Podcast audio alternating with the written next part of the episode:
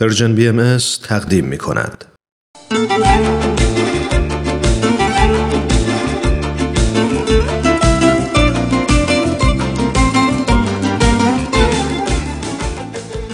در بین همه فضائل فضیلتی هست که خیلی شیرین و دوست داشتنیه، یه طوری که حضرت عبدالبها مبین آثار بهایی دربارش می‌فرمایند بهتر و خوشتر و شیرینتر از اون صفت صفتی نیست، اونم وفاست.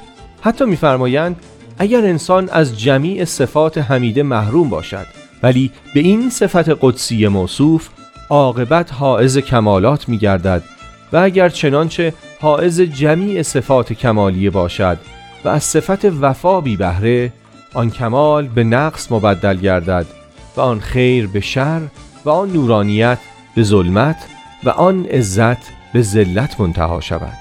میشه گفت کلیدیه به صندوقچه سایر فضائل. حضرت عبدالبها میفرمایند وفا اول باید به خدا و اوامر او نمود و بعد به بندگانش. خیلی جمله کوتاهیه اما چقدر معنی توشه. باید به خداوندی که ما را از روی عشق آفریده و به صورت و مثال خودش قرار داده و مواهب بیشمار در اختیار ما قرار داده، یعنی به این بزرگترین مولامون وفادار باشیم و به عشق اون خیانت نکنیم. ما پیوند و تعهدی با خداوند خود داریم.